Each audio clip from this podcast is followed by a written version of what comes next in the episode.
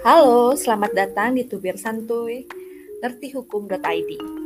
Bersama saya Dewi Tia, kali ini kita akan membahas proses tahapan penataan arsip.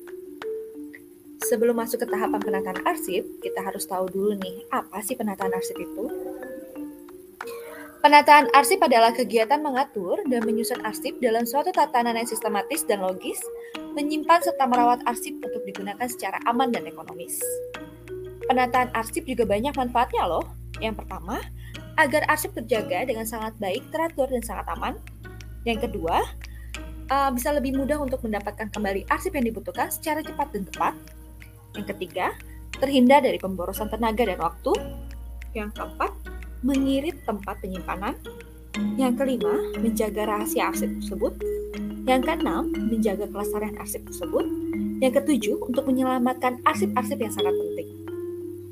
Nah, setelah kita tahu nih apa itu penataan arsip dan manfaatnya, sekarang kita bahas tentang tahapan penataan arsip.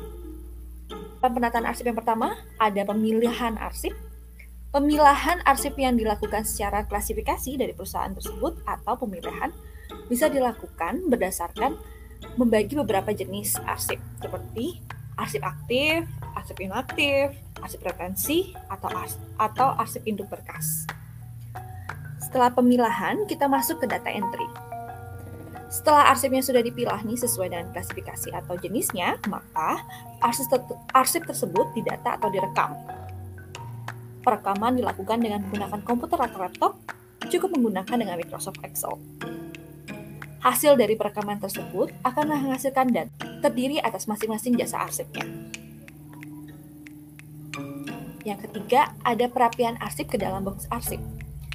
Setelah perekaman data selesai dilakukan, proses selanjutnya adalah merapikan arsip tersebut ke dalam box arsip sesuai dengan jenis tahunnya masing-masing. Nah, yang terakhir nih, proses keempat, perapian box arsip ke dalam rak arsip. Setelah proses perapian arsip ke dalam box arsip, maka box tersebut disusun ke dalam rak arsip dan diberikan kode di masing-masing boxnya. Baik, sekian tahapan dari penataan arsip. Semoga tugas santuy kali ini dapat memberikan pencerahan bagi kamu untuk mengetahui manfaat dan tahapan penataan arsip.